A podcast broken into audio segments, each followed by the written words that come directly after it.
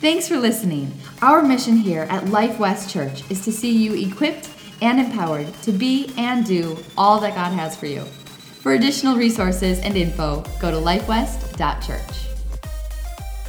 This week, Palm Sunday. And really, if you're not familiar, if you don't grow up in church, you probably have no idea what that is. So, Palm Sunday is the day that Jesus rode in to Jerusalem. And he rode in on a donkey. It had been prophesied that this is exactly what would happen. In Isaiah, it had been prophesied that he'd ride in on a donkey, on a colt, so a young donkey. And as he was doing that, people were super excited. They recognized him, the Jews in Jerusalem recognized, hey, this is the Messiah. He's going to come. And they thought he's going to set up his kingdom. He's going to save us from the Romans. So they get all excited. They're taking off their coats and putting them down on the road, treating him like royalty. And people who, I don't know if they had like a nice coat or they didn't have a coat, but they're cutting down palm branches and putting them on the road and, and putting them down for him, covering it up so he has this nice path to go in on. And that's why they call it Palm Sunday. Now, it didn't last long because a couple of days later, those same crowds that were all so excited and shouting Hosanna and so excited that he's there, well, he didn't meet, do what they thought he was going to do. So just a few days later, they completely turn around and they turn into crucify him, crucify him, crucify him. And then, of course, three days after that is the resurrection, which is Easter and next week. Which, again, it is a great opportunity to invite because people are open. And my favorite thing, like my least favorite thing in the world, are bait and switch, where somebody tells you one thing and then you get there and it's completely different. And here's the, my favorite thing about inviting people to church is they know what I'm asking them about. It's not like, come over to my house, and then it's like, ah, Amway, surprise. It's, it's none of that. It's if you're going to church, people know I'm going to probably hear about God. It's not a bait and switch. It's exactly what it is. It's it's going to be church. So that's going to be next week.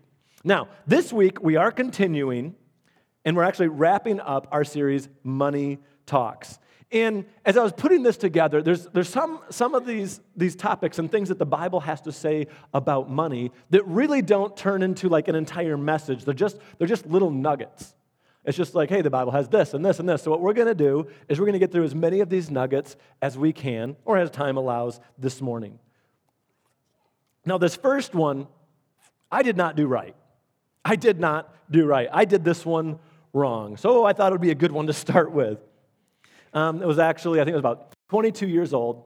I had just bought my first house, and I hadn't decided what I was going to do yet, whether I was going to you know, when I bought it, I was like, I might rent it out. I might move in and live there. I don't know. And then I started like fixing it up. And, and about six months after I had had the house, my dad comes by. And, and he's like, So you're, you're living here now? And I'm like, Yeah, I, I am. It's, I started fixing it up, and I'd kind of like somehow there was a couple of roommates started living with me and paying me. I'm like, Well, that's great. This is, this is great. And my dad looks at me and he's like, Well, you did this wrong. And I'm like, What? What did I do wrong? And then he paraphrased what Proverbs 24, verse 27 says, which is this He says, Put your outdoor work in order and get your fields ready. After that, build your house. After that, build your house. And later I asked him about this. He's like, Well, the reason I didn't tell you that right away, he says, I thought that this was your outdoor work. He said, I thought you were doing this as a rental and that this was your outdoor work and not your house. But the principle is this the principle in the Bible is prepare what's going to bring you your income and then build the house. Don't build the house. In other words, it's don't use your seed to look like you have a harvest. If a farmer has one bag of seed, if he plants it, it multiplies. If he eats it, it's gone. And so the principle really is don't do what we see happen so often, which, depending on where you hear or, or who you listen to, it's somewhere between a, a newly married couple usually spends between three and five years accumulating the same amount of stuff, the same cars, and living in the same neighborhoods and houses or bigger than their parents are. But they do in three to five years what took their parents 30 years to do. They're like, we want it now. We want to look like we have a harvest. And then they spend the next 20 and 30 years paying back everybody else, paying back the banks so they could have all of this looking like they had this harvest now. And it just ends up stressful. I mean, I've never known anybody, I've never known anybody who's like, oh, credit card debt just makes me feel so good. It just spices up my day whenever I get that overdue bill. Oh, bill collector calls are my favorite. It's just so nice. No, a few years ago, we switched some phones around and Becca got a new number. And they gave us a new number, but they did not like discontinue that thing long enough because whoever had it before had some overdue bills. And so we started getting these, these bill collector things, and I'm like, You've got the wrong number. And they're like, I know I don't have the wrong number. And I'm just like, You do? Like, I don't know what to say. And they're like, we know this, and you've got to pay. And they were just incredibly rude. And that is my, thank goodness, only experience with bill collectors. And they still were jerks, and they wouldn't stop calling. I'm like, you got the wrong number. Finally, I called Verizon. I was like, you got to get us a new number. This is not working. And this is why they're like, oh, we're so sorry. They should have, you know, stayed retired long enough. Um, but, but it didn't. But the principle is this, is it's establish that job. Get those streams of income coming in first, and then the house. Don't buy the house, assume the lifestyle, and then go try to pay for it. That's backwards and it adds stress that we just do not need. And I love that that's in there. See, the Bible is not just a book on how to go to heaven, but Jesus says, I came to give you life and life to the fullest. It really does get down into the nitty gritty of this is how we're supposed to live our lives, this is how we're supposed to do it. The next nugget is this one it's greed is not a rich man's disease. Greed is not a rich man's or woman's disease. Ephesians 5 3. But among you, there must not be even a hint of sexual immorality or of any kind of impurity or greed. Luke 12 15, it says, Watch out, be on guard against all kinds of greed. See, you can be greedy with 20 bucks to your name, or you can be greedy with 20 million. Greedy is not a amount of money. It's not a state of mi- greed is a state of mind. It is not a state of money. It doesn't matter how much you have or how you don't. I know some incredibly generous people, and as a, as a whole, Americans, they tell us that the those who live in what is called the poverty level are the most generous overall that they give a higher percent of their income away than those who make 60, 70, 80, 90, and 150,000. And they, the people with higher incomes don't actually catch up until they're in the 150s and 200s. Do they catch back up their giving with those percentages with those who actually live in and below what we're told is our poverty level? Greed is not about how much money you have. I've been around some extremely generous, extremely generous, wealthy people who I'm like, I love that they have the ability to do the things that they're doing. One, one couple in particular um, decided that they wanted to have a camp for kids. They're like, we want to have a camp. And so they went to Montana and they bought a whole bunch of land. And they built a camp and they said, Would you come out and show us how to do this? Because we want to we wanna do this camp for kids. And I'm like, Sure, absolutely, you know, love, love to. How, how are we going to do this? And they said, We'll show up on the airport, we'll jump in our jet, and we'll go. I said, Sounds good. So we did. I drove to the airport and we got in their car and drove out on the runway and got in their airplane. And when he said it was time to go, we just took off. It was a riot. We landed and it was fun. The cars drove right out on the runway and picked us up out of their jet and took us off. And I'm like, that's how you fly. Wow, that's nice. I'd still be at the airport going through security, and we're, we're here. Like, this is awesome. And we get out there, and I was absolutely amazed because they built a camp for kids in Montana, and they didn't just like throw up a couple of shacks. The bathrooms had heated floors. They did bunk houses. They said, We want this to be really nice. We want people to come to get away from their distractions, to get away from things that they're used to, and to get an environment where they can hear from God.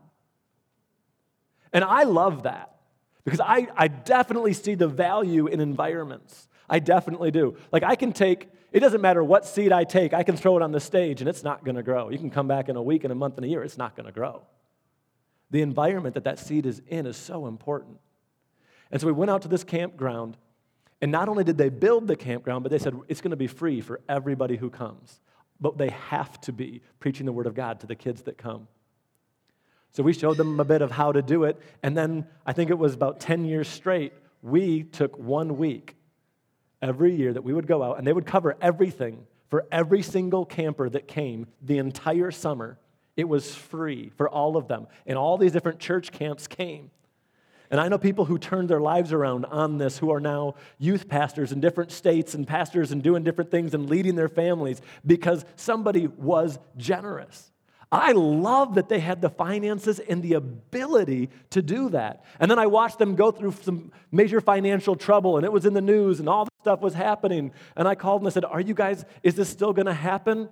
No, we're getting ready to promote what's going on at the camp. And they said, Oh, definitely it's going to happen. And we might have to cut back some other things, but we're going to make sure that the camp still continues.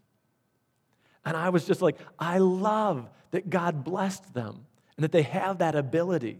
So that is fabulous. Greed is not, you don't hit a dollar number and suddenly have it or don't. It's a mindset. It's a mindset that we need to fight. We need to fight that mindset. And the, the number one way that we do it is by giving giving of our time, giving of our finances, giving of our prayer. It's the number one way that we fight it. And if you have trouble doing those things, then it's a sign that you need to do more of those things. Number three, we're going to go to this, is this one seed, time, and harvest. Seed, time, and harvest. God's blessing comes through channels. God designed seed time and harvest. And I don't know if you know this, but God is definitely a God of order. You look at the solar system and seasons and day and light, God designed all of it. He is a God of order. The way that the trees work and that they cross pollinate, and you, you have one apple tree, but you got to have two because they need to be close enough to be able to. God is a God of order. And I think many of us miss God's blessings because we do not understand seed, time, and harvest. We look for the supernatural and we miss God's blessings that He brings through channels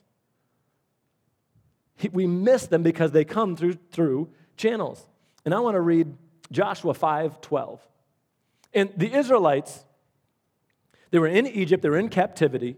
God sent Moses and said, Get these guys out of there. He says, I'm going to bring them to the promised land, their own land, the land I promised Abraham. They need to get there. Let's go. So Moses leads them out of Egypt, and they get to the promised land, and there have been miracles along the way. It was amazing. But they get to the promised land and they don't trust God because the promised land, it wasn't empty. There was people there. God's like, I'm going to help you to feed them. They don't trust God. God says, fine, you're going to wander the wilderness for 40 years until this generation that's full of doubt and unbelief dies off. But your children are going to enter this promised land. Well, the time comes. They'd been wandering around the desert for 40 years and they come to the promised land. And the amazing thing is how God provided for them in the desert. The Bible says that their shoes and their clothes did not wear out. Is that supernatural? Yeah, that's supernatural. God led them during the day with a pillar of cloud over them, and at night, He'd lead them with a pillar of fire. I'd say that was supernatural. They needed water and they complained, and God tells Moses to speak to a rock and to hit the rock, and water comes out of it. They say, We're hungry and we need food, and why'd you bring us out here to die? And so God brings manna, it's like literally bread from heaven that they would go out and gather every morning. Then they complain about the manna, and it was bread, and we don't like that. And then in Egypt, we had meat, and so he says, You're going to have meat till it comes out of your ears. And so he sends quail, and God sends quail, and so much of them, they're just running out and grabbing them. God provided for them supernaturally. But this is what it says Joshua 5, verse 12. And I think many times we hear that and it's absolutely true. Yes, I believe every bit of that happens. But then we say, okay, God, now do that for me. But let's read Joshua 5:12. No manna appeared on the first day that they first ate from the crops of the land. They entered the promised land. And it was never seen again. So from that time on, the Israelites ate from the crops of Canaan. Of Canaan. Seed, time, and harvest. God blesses us through channels.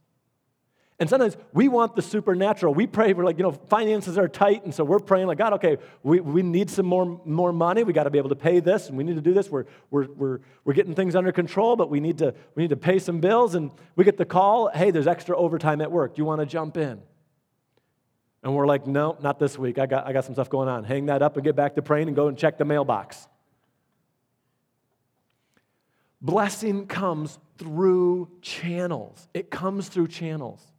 And the times that we see the supernatural is when we have done the natural. And as you look in Scripture, the natural is not working, and all of a sudden, the supernatural comes into play. The majority of the way that God provides for His people is through His blessing, through channels that you have in your life. It's through channels. Never in the Bible do we see Jesus counterfeit anything.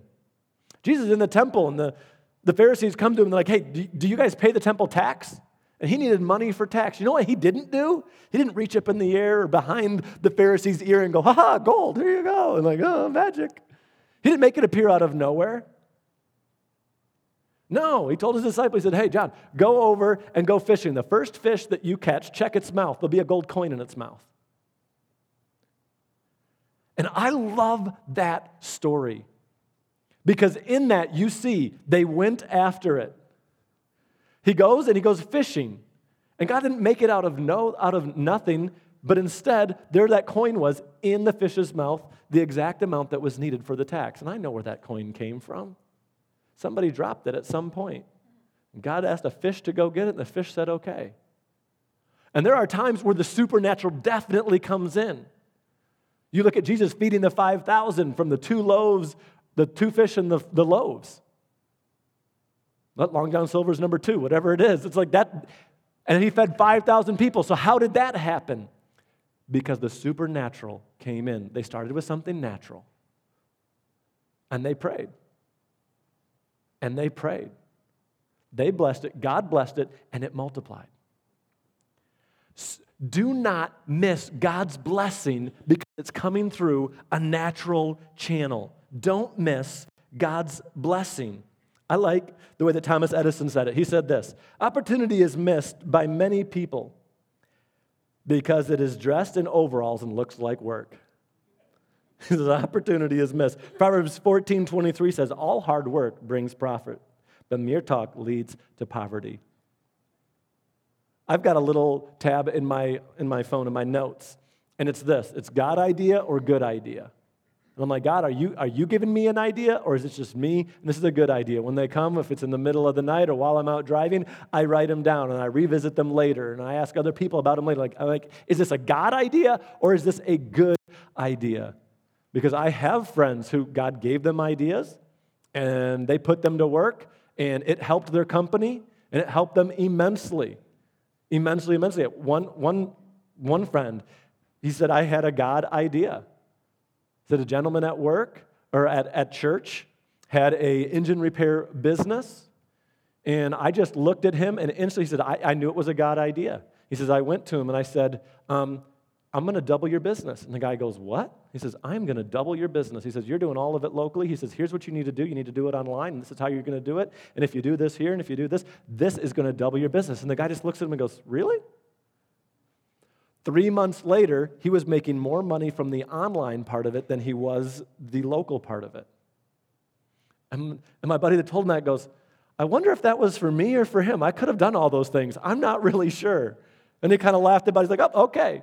He goes, but it was definitely a God idea. And the blessing came. It was a God idea. And I believe in the supernatural. I most definitely, definitely do. God can move. But don't close your eyes to how He uses natural funnels and natural channels to bless us and for, to allow us to be a blessing to other people. Thomas Jefferson said it this way I'm a great believer in luck. And I find the harder I work, the more of it I have. The more of it I have.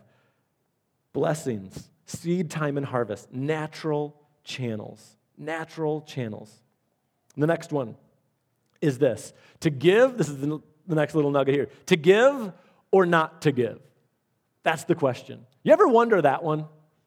I wonder that one all the time. Because I hear stories of people like giving away houses, cars, and, and people like, I just drained everything and we gave every penny. And I'm like, oh, that's so.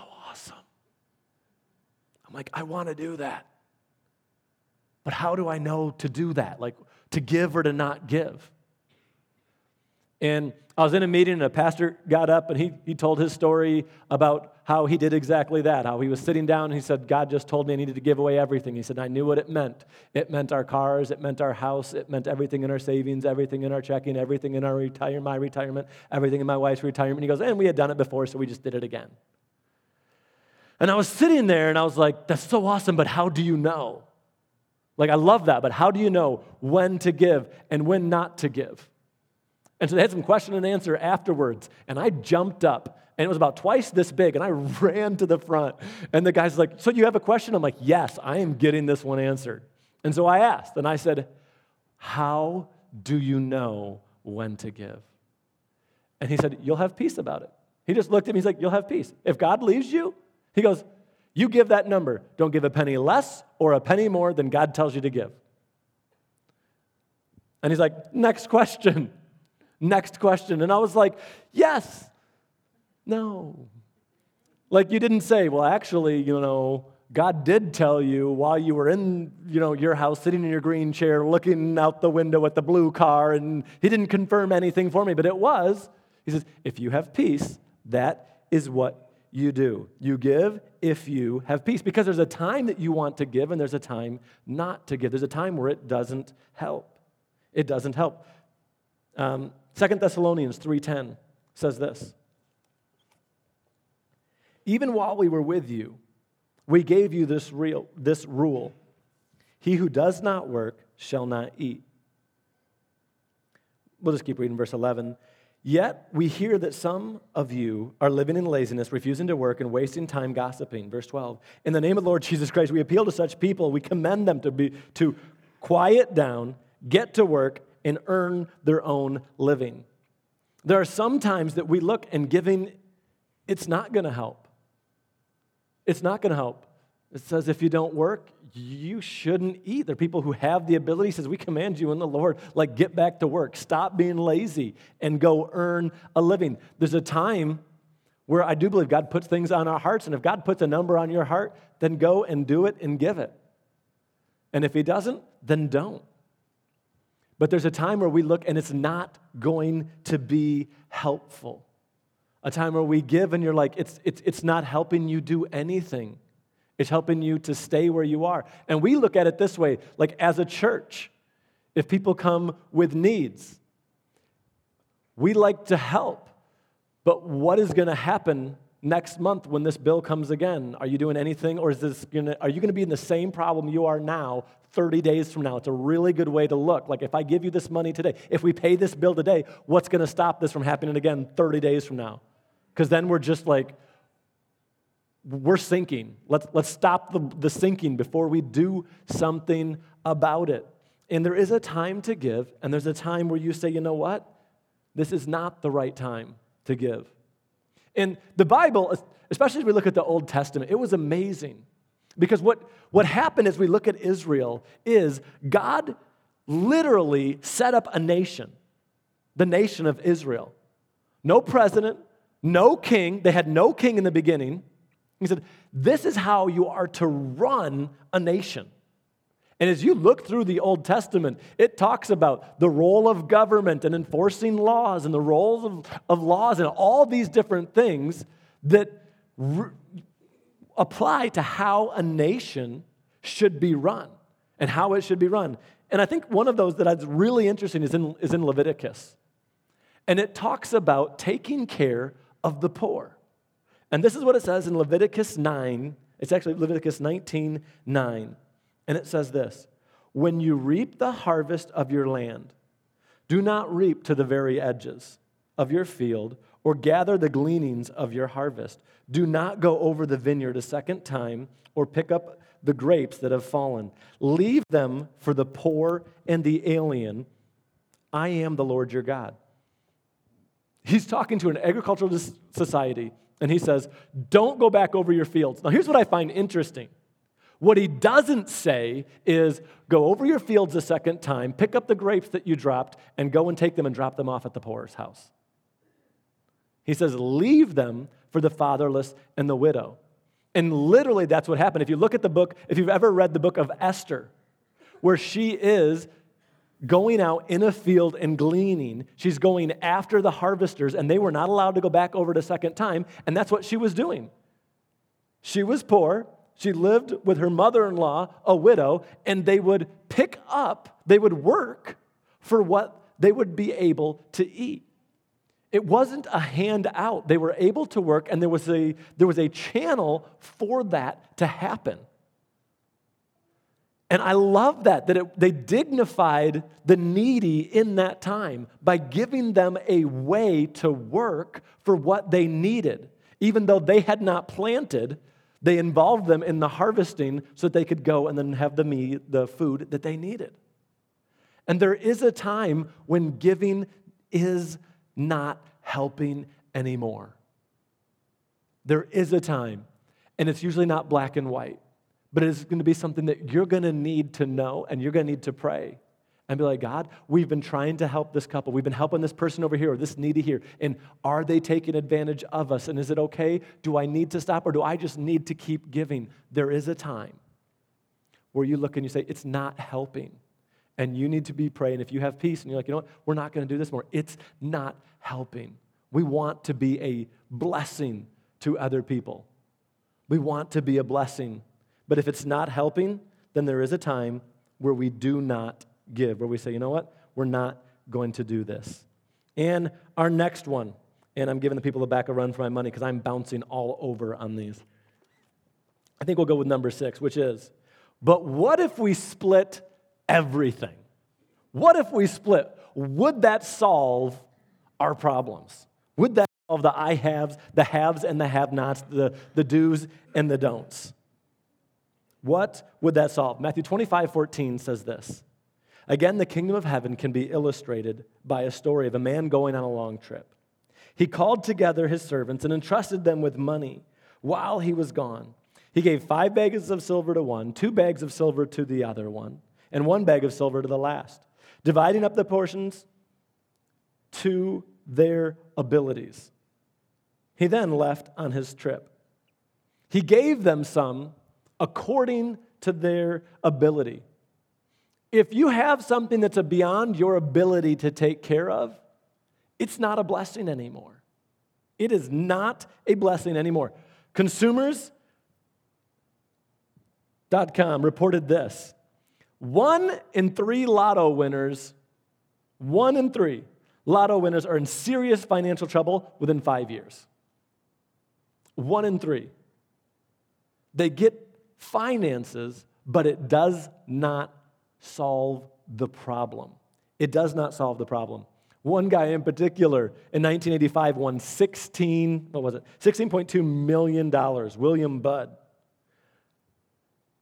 Within a year, he declared bankruptcy. And he said, I wish it never had happened. An ex girlfriend sued him for some. Um, family members, like, you have to invest in this, and you need to invest in this, and do this, and begging him and making him do this. His brother in law hired a hitman to kill him, thinking that he might inherit some of the money. He's like, it was a mess. And in one year, 16.2 million minus tax, gone. He's on food stamps he says, I wish it had never happened. He says, I was better off before. I was better off before. Now, Luke 16 10 says this Whoever can be trusted with very little can also be trusted with much. And whoever is dishonest with little will be dishonest with little. It is this what you do with what you have, and this is the law what you do with what you have is what you will do with what you get. What you do with what you have. Money isn't going to solve that problem, which is why I love when I see people getting their finances in order because it literally says, God, I can handle more. But the inverse is true when we won't, when we don't get it in trouble, We say, God, I can't handle more. But when we get a handle on our finances, where we have our finances and our finances don't have us, where we've learned to say no to impulse buys, we don't, we don't need to just satisfy every little craving and have the newest, shiniest anything, but we're able to use money, to see it as a tool, to use it, to use it to build the kingdom of God. We've got a handle on what we're doing. Then God says, I can give that person more. I can do that. And what we do, it is so much better. It is so much better. It is a wonderful, wonderful thing. But he gave according to what they could handle. According to what they could handle. Now, verse 28, he comes back. He comes back, and after a long time, he says, Hey, how did it go? The guy that he gave the five talents to, the 10 talents to, the 10 bags of silver, he says, Look, I earned you 10 more. Boom. And the guy says, Awesome, well done. The guy that he'd given five to, the man says, Look, I earned five more. And the guy says, Awesome, well done. And then he goes to the one that said two, awesome, well done. But the guy that he gave one to, he says, Hey, come give an account for what I gave you. And the man says, I knew you were hard. And you expected a lot. So I'll tell you what I did. I dug a hole, I put it in there. Here is what you gave me. Here it is back. Verse 28. Then he ordered, the man ordered, Take the money from the servant and give it to the one with the 10 bags of silver. Verse 29 Those who use well what they are given, even more will be given, and they will have an abundance. But from those who do nothing, even what little they have will be taken away. Now, that's not how most of us think. Most of us think, well, the guy who's got 10, he's already got 10. You know, help this guy here out, help him with some more but he did not have the ability to. If he had the ability to, that would be great. I was talking with a, cars, a car salesman a while back, and I was asking him a, about his dealership and how he ran things and how things were different. I love talking to people and, and learning how they do things. And he goes, We do things a little bit different around here. And I was like, Ooh, okay. Like, how do, you, how, do you, how do you do it different? I was really excited to hear how he does this. And he says, uh, he says, every now and then we get what I call freebies. He goes, people who are just, you, they're, they're, coming to buy a car. Whether it's uh, an, an elderly couple who, you know, they've got the cash and every three years, you know, he buys her a car or she buys him something. It's just, it's just a freebie. You know what's going to happen. He goes, most dealerships, when those, when those come in, he said, they give it to the salesmen that are struggling. He says, we don't do that here. He goes, we give the freebies to our best salesmen. And he goes, and it really makes our bad salesmen upset. And I'm like, really? And I said, and? He goes, we keep the best salesmen, and the bad ones don't want to stick around. He goes, it's a win win for me. And I, and I just kind of smiles like, oh, that's, that's great. He says, we reward the people who do a great job. And that's literally what this verse is talking about. He says, those who do well with what they have will be given even more.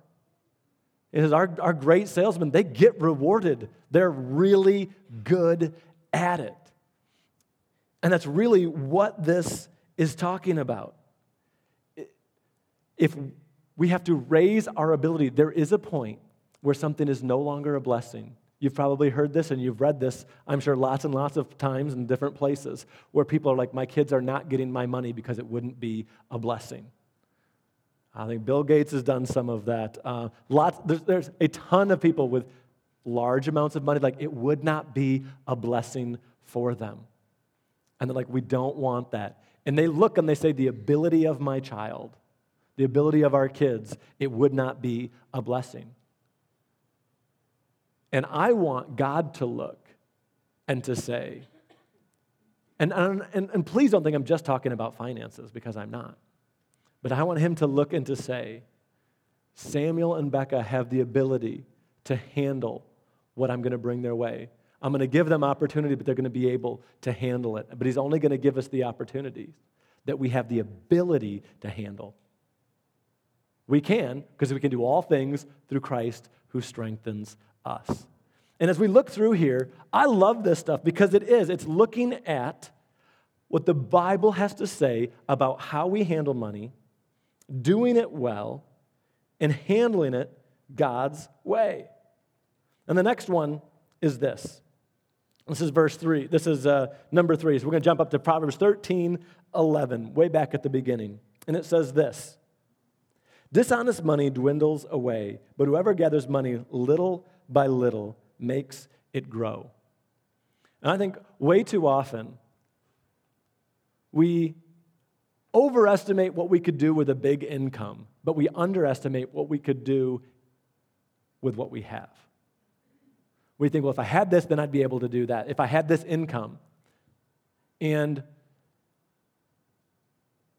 little by little is what that verse says. Whoever gathers money little by little makes it grow. Gather it. Say, okay, how can I use what God has given me?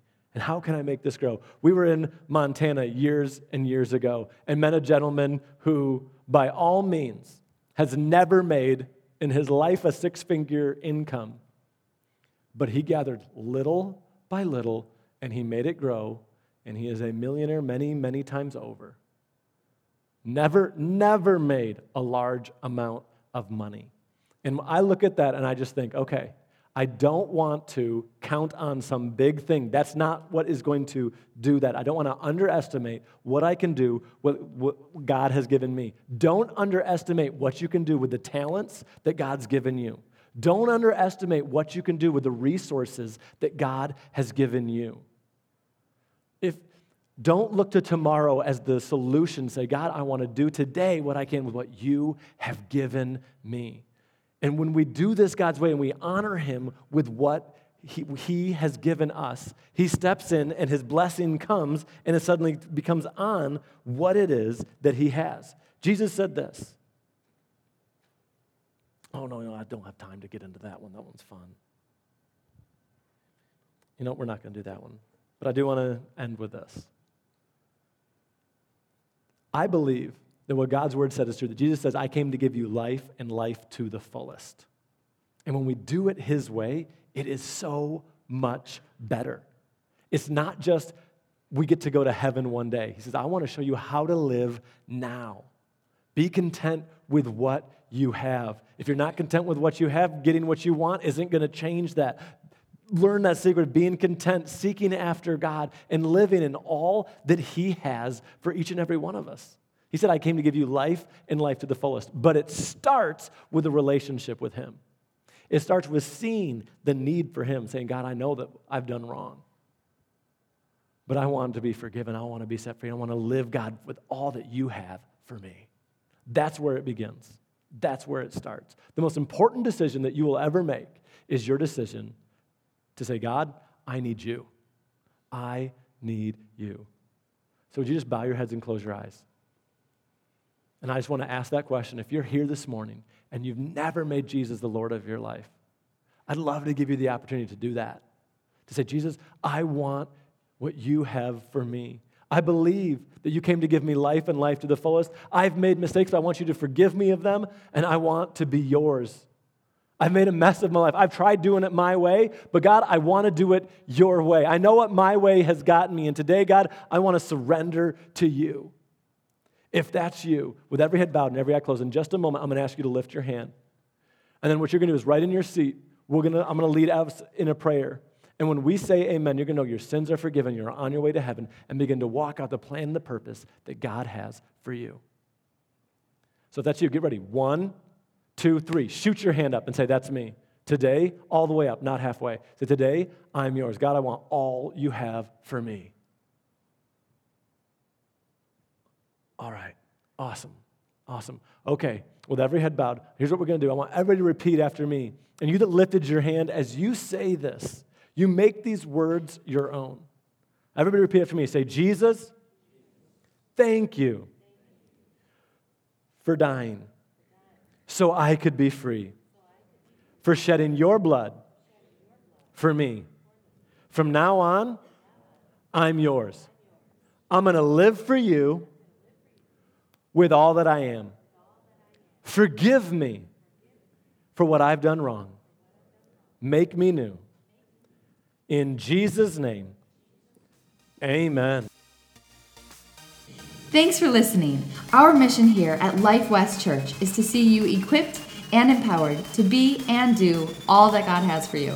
For additional resources and info, go to lifewest.church.